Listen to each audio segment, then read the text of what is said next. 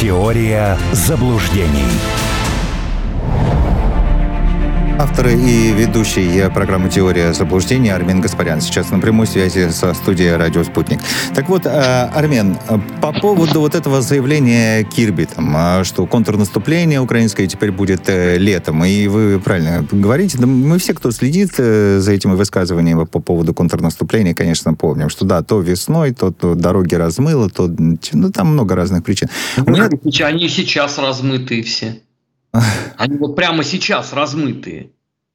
А потом они будут замерзшие, а потом подмерзшие. Но дело не в этом.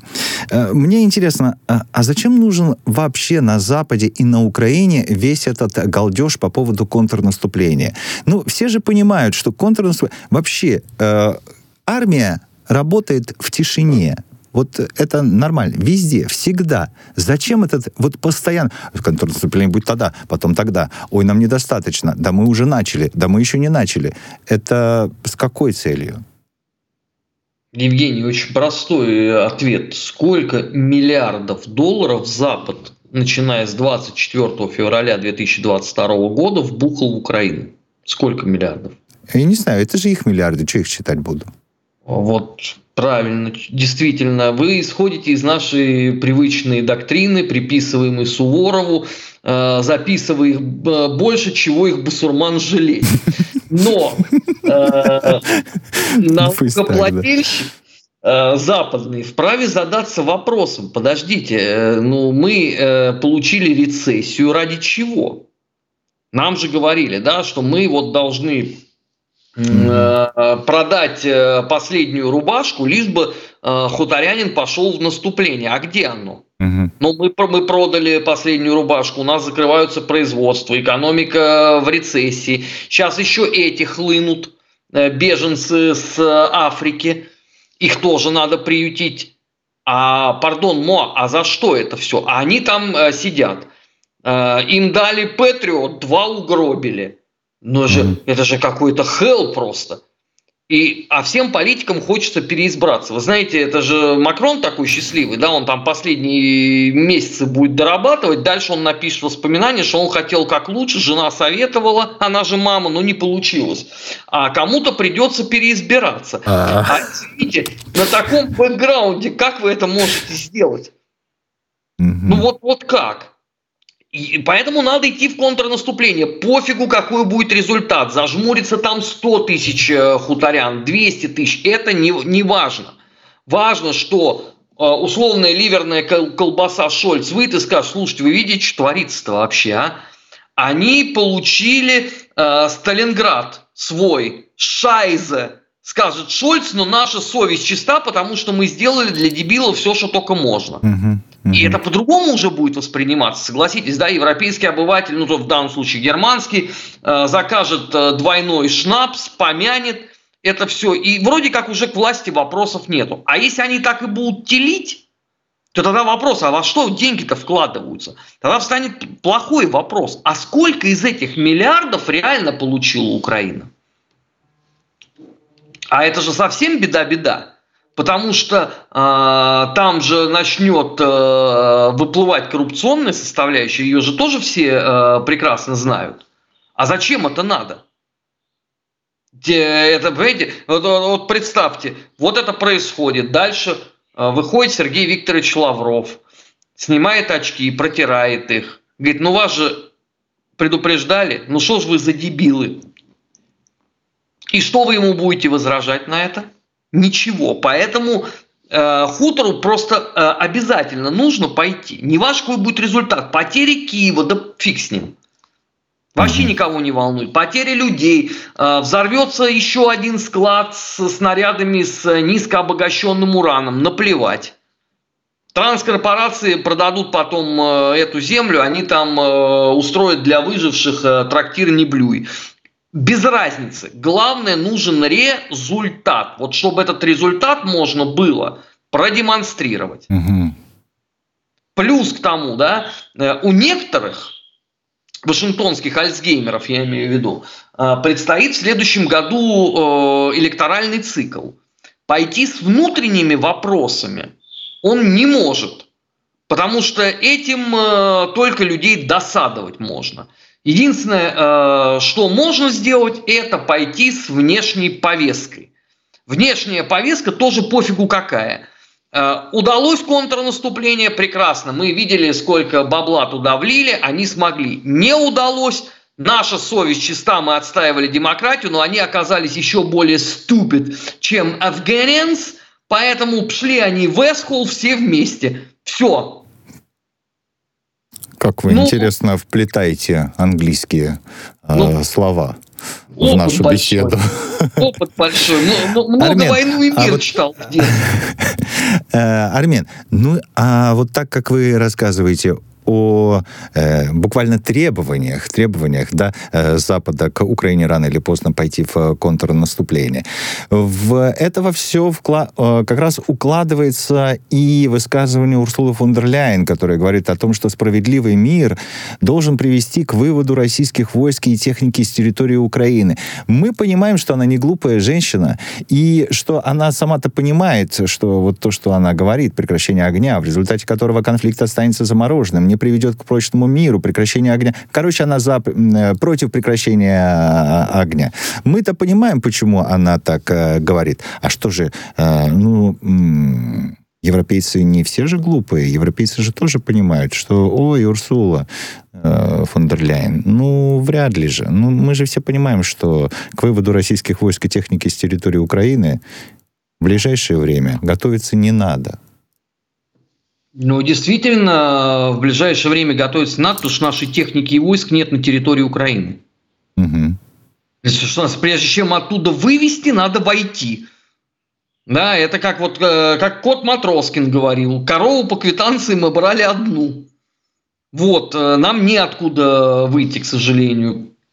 Угу. Что касается справедливого мира, вот опять же, да, это возвращаясь к тому, о чем мы с вами говорили в первой части. Вот эти формулировки все, они были характерны для, на определенном этапе для нацистской военной пропаганды. Угу.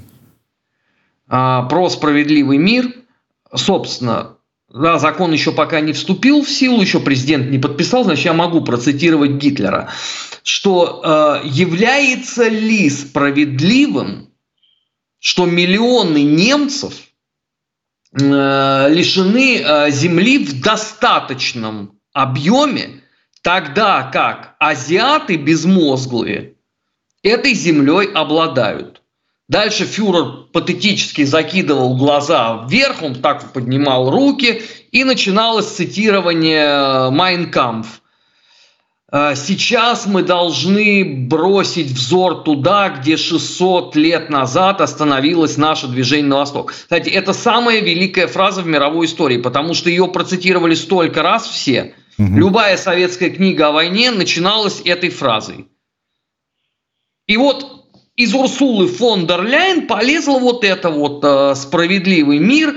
Э, я так подозреваю, что еще э, пара-тройка э, рюмок гинекологи тоже имеют право на отдых.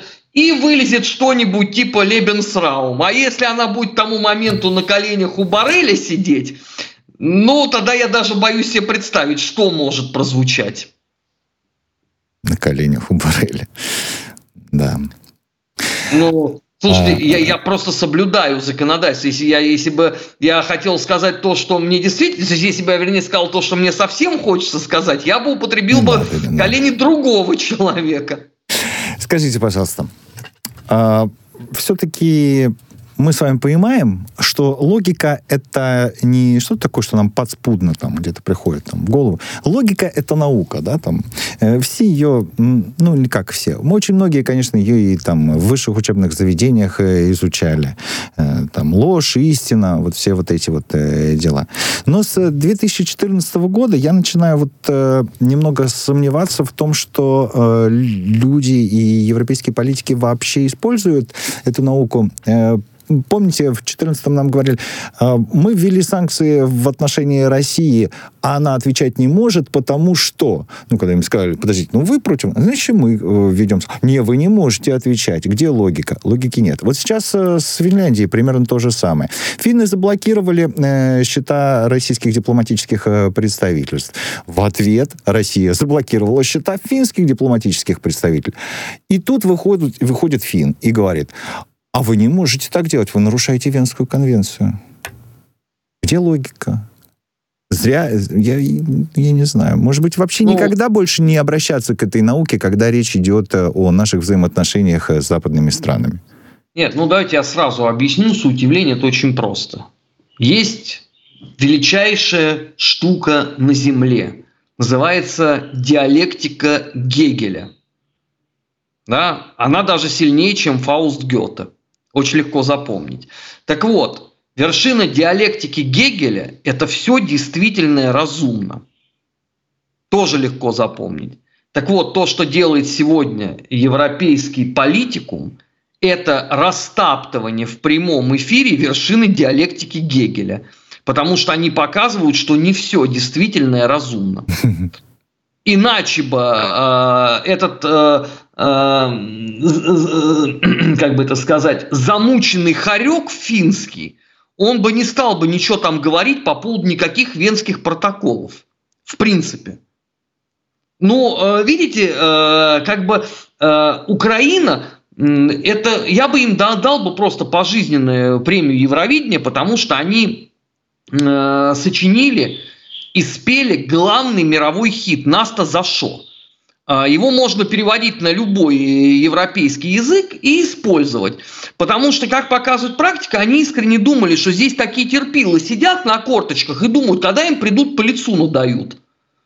А когда а, выясняется, что здесь не совсем это, а здесь сидят на корточках три пацанчика с нижнего тракторного завода в Волгограде с семками, и говорят, что сказал? То тут же начинается подучие, венские протоколы. Сейчас еще до Венецианской комиссии дойдет. Подождите, этих еще э, Пенелоп давно не слышали. Пенелопа Круз? Не совсем. Э, немного мы отвлечемся сейчас э, от э, наших тем. Давайте Дмитрию ответим в Телеграм-канал «Радио Спутник» вопрос э, прислал наш слушатель. Армен Сумбатович, как вы относитесь к тому, что ЕС скатился до наложения санкций на партию ШОР? Ну, речь, видимо, о Молдавии идет.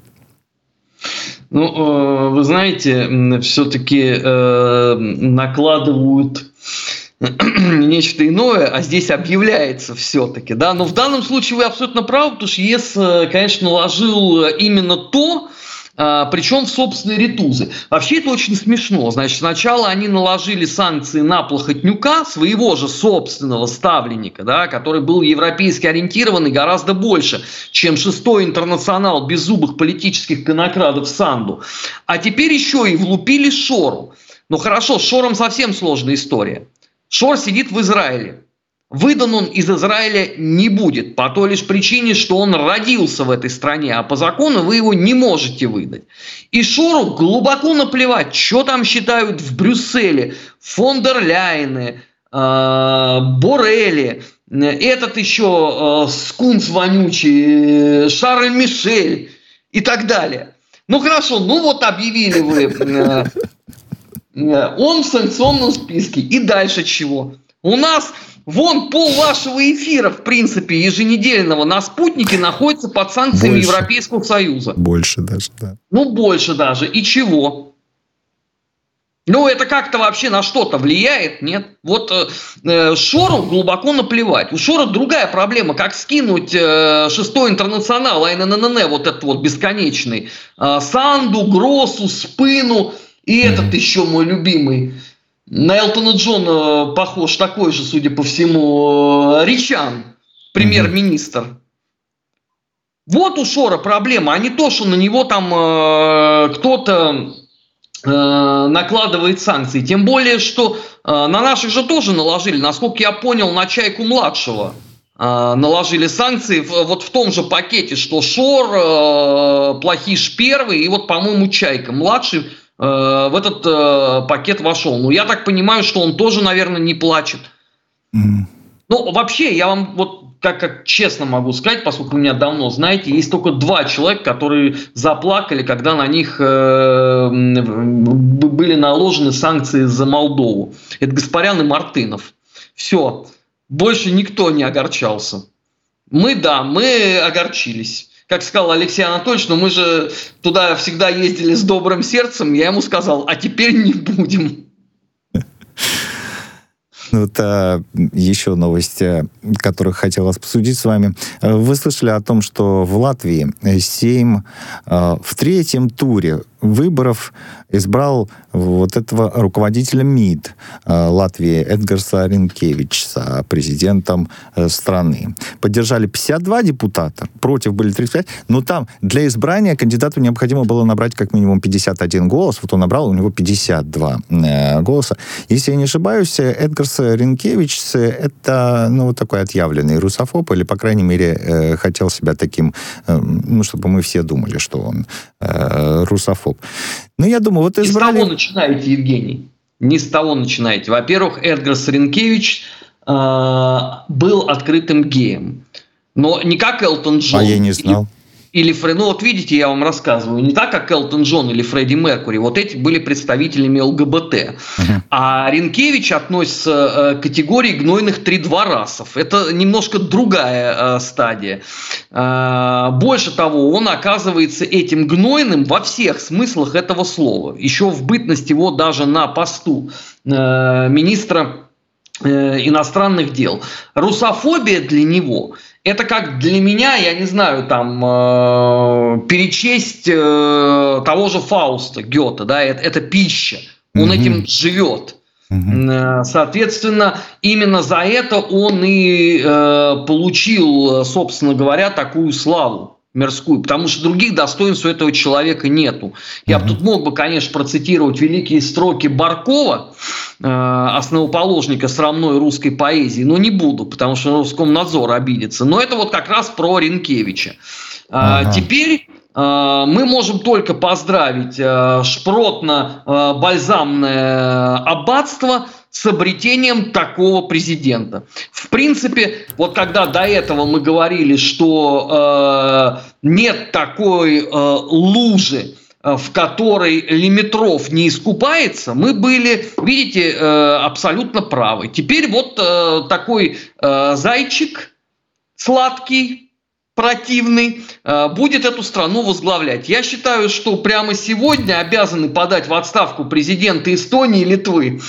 Одни должны избрать э, нежно-розовенького цвета, ну и третьим, кто последний, остается трансгендер. Только так можно поддержать э, три балтийское единство.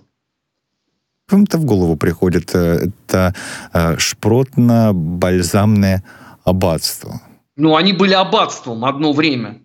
Давно, правда, не при советской власти, но они были аббатством.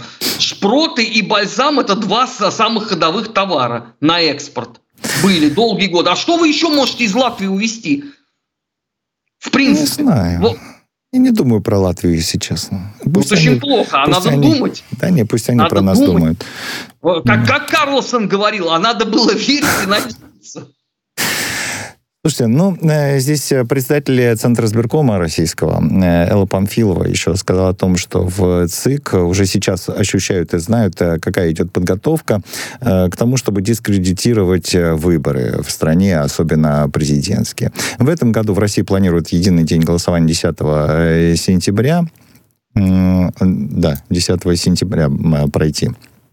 На самом деле, они пытаются дискредитировать э, выборы в России. Там парламентские, местные, президентские.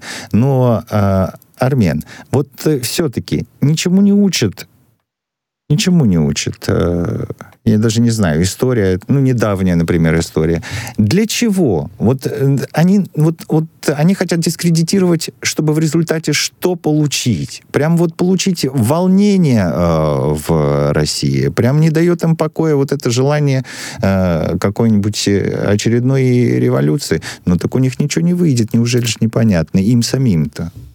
Да на это никто не закладывается. Ну какая да? может быть революция? Кого? Тогда что они Но... хотят? Вот зачем они лезут? Э, какая-то часть э, революционеров, образованных э, штурмовала Верхний Ларс, какая-то просто тихо убыла в Израиле и в ту же Эстонию. Здесь кто будет революцию делать? Вот Но это просто традиция. Традиция. Каждый электоральный цикл должны совершаться обязательно попытки делегитимизации российской власти. А, этот год для них основополагающий выбор – это э, мэра Москвы угу. Сергея Семеновича Собянина. Э, дискотеки не будет, но э, бурление фекальных вод, э, конечно, в медиасфере это обеспечено, можно уже прямо вот сейчас э, к гадалке не ходить. Э, кстати, вот я сейчас сказал и поймался на мысли, что это получается первый электоральный цикл за много-много лет – когда вот остается по большому счету 3 месяца, да, ну 3 месяца 10 дней, 10 можно округлить, 3 месяца остается, а вот э, у меня еще нету вот этого э, предвыборного настроения, да, еще вот ни за чем не следишь, еще в процесс э, не погружаешь, другая повестка. Но то, что мы будем заниматься выборами, конечно, что мы это будем все фиксировать, вне всякого сомнения. И то, что потом придем и расскажем о всех этих э, результатах, тоже mm-hmm. так и есть. Это не только я могу сказать, я думаю, что под этим подпишется еще там человек 25-30. Из тех, кто, опять же, у вас регулярно в эфире бывает. В завершение программы скажите, какое за э, то время, что мы с вами не виделись, недели три, э, самое э, дурацкое событие э, на Западе, которое вас, может быть, как-то, э, я не знаю, вряд ли вас можно поставить в тупик, конечно, но которое вас в некоторой степени удивило. Было что-то такое за последние недели три? Да я удивляюсь 10 э, раз э, в час. А открываешь ленту новостей, читаешь, ну вот особенно, э, вот я CNN люблю, вот читаешь и думаешь, господи, за что это все? Вот были же люди, да, виски пили, с женщинами встречались. Потом нет, все стали зожниками, женщины разлюбили, стали любить мужчин. Ну и вот они результаты. Деградация вообще абсолютно полная. Деменция наступила. И спорный вопрос, кто быстрее э, окончательно от той деменции пойдет, э, Байден или все остальное человечество? Я пока ставлю на человечество. Слушайте, ну а, это же очень быстро произошло. То есть мы еще а, помним и упомянутую вами телекомпанию, и вообще много западных а, СМИ, а, которые были вполне себе такими, на них можно было учиться журналистике. И вдруг резко какие-то вот они стали... Вот прям резко же это произошло. Нет, ну не резко. Это шло, начиная вот в активной фазе э, с э, весны 2014 года вот э, первый залп был, это когда они не заметили Одессу. А до этого что же происходило? В 2008 году по поводу Грузии это творилось. Просто в тот момент еще, вот э, почему нельзя сравнивать нынешнее время и то, ну не было такого интернета распространенного. Ну, не, во, не в каждом мобильном телефоне он был. А сейчас это же вообще Улицы смотрят, слушают, читают, друг другу пересказывают. Ну, полное вообще погружение людей в информационное пространство. А, может быть, это не так уж и плохо а, вот эта вовлеченность, э, человеческая вовлеченность. Если бы не было столько фейков э, кругом, которые люди за чистую монету принимают. А человека очень легко обмануть. Ну, ну да. помните же, был фильм про Буратино, ну, на дурака не нужен нож. Ему покажешь медный грош и делай с ним что хочешь. А если, э, извините, дурь э, в Телеграме обложена картинками прикольными, mm-hmm. если еще текст э, тебя цепляет, э, если из этого делается вывод, почему конкретно ты находишься в дерьме, так что ж не поверить? Mm-hmm. Для этого должна быть профессиональная заточка, а слава богу, у, у 99,5% населения этого нету. А у кого нету, пусть слушает теорию заблуждений Армена Гаспаряна в эфире «Радио Спутник». Армен, спасибо. Теория заблуждений.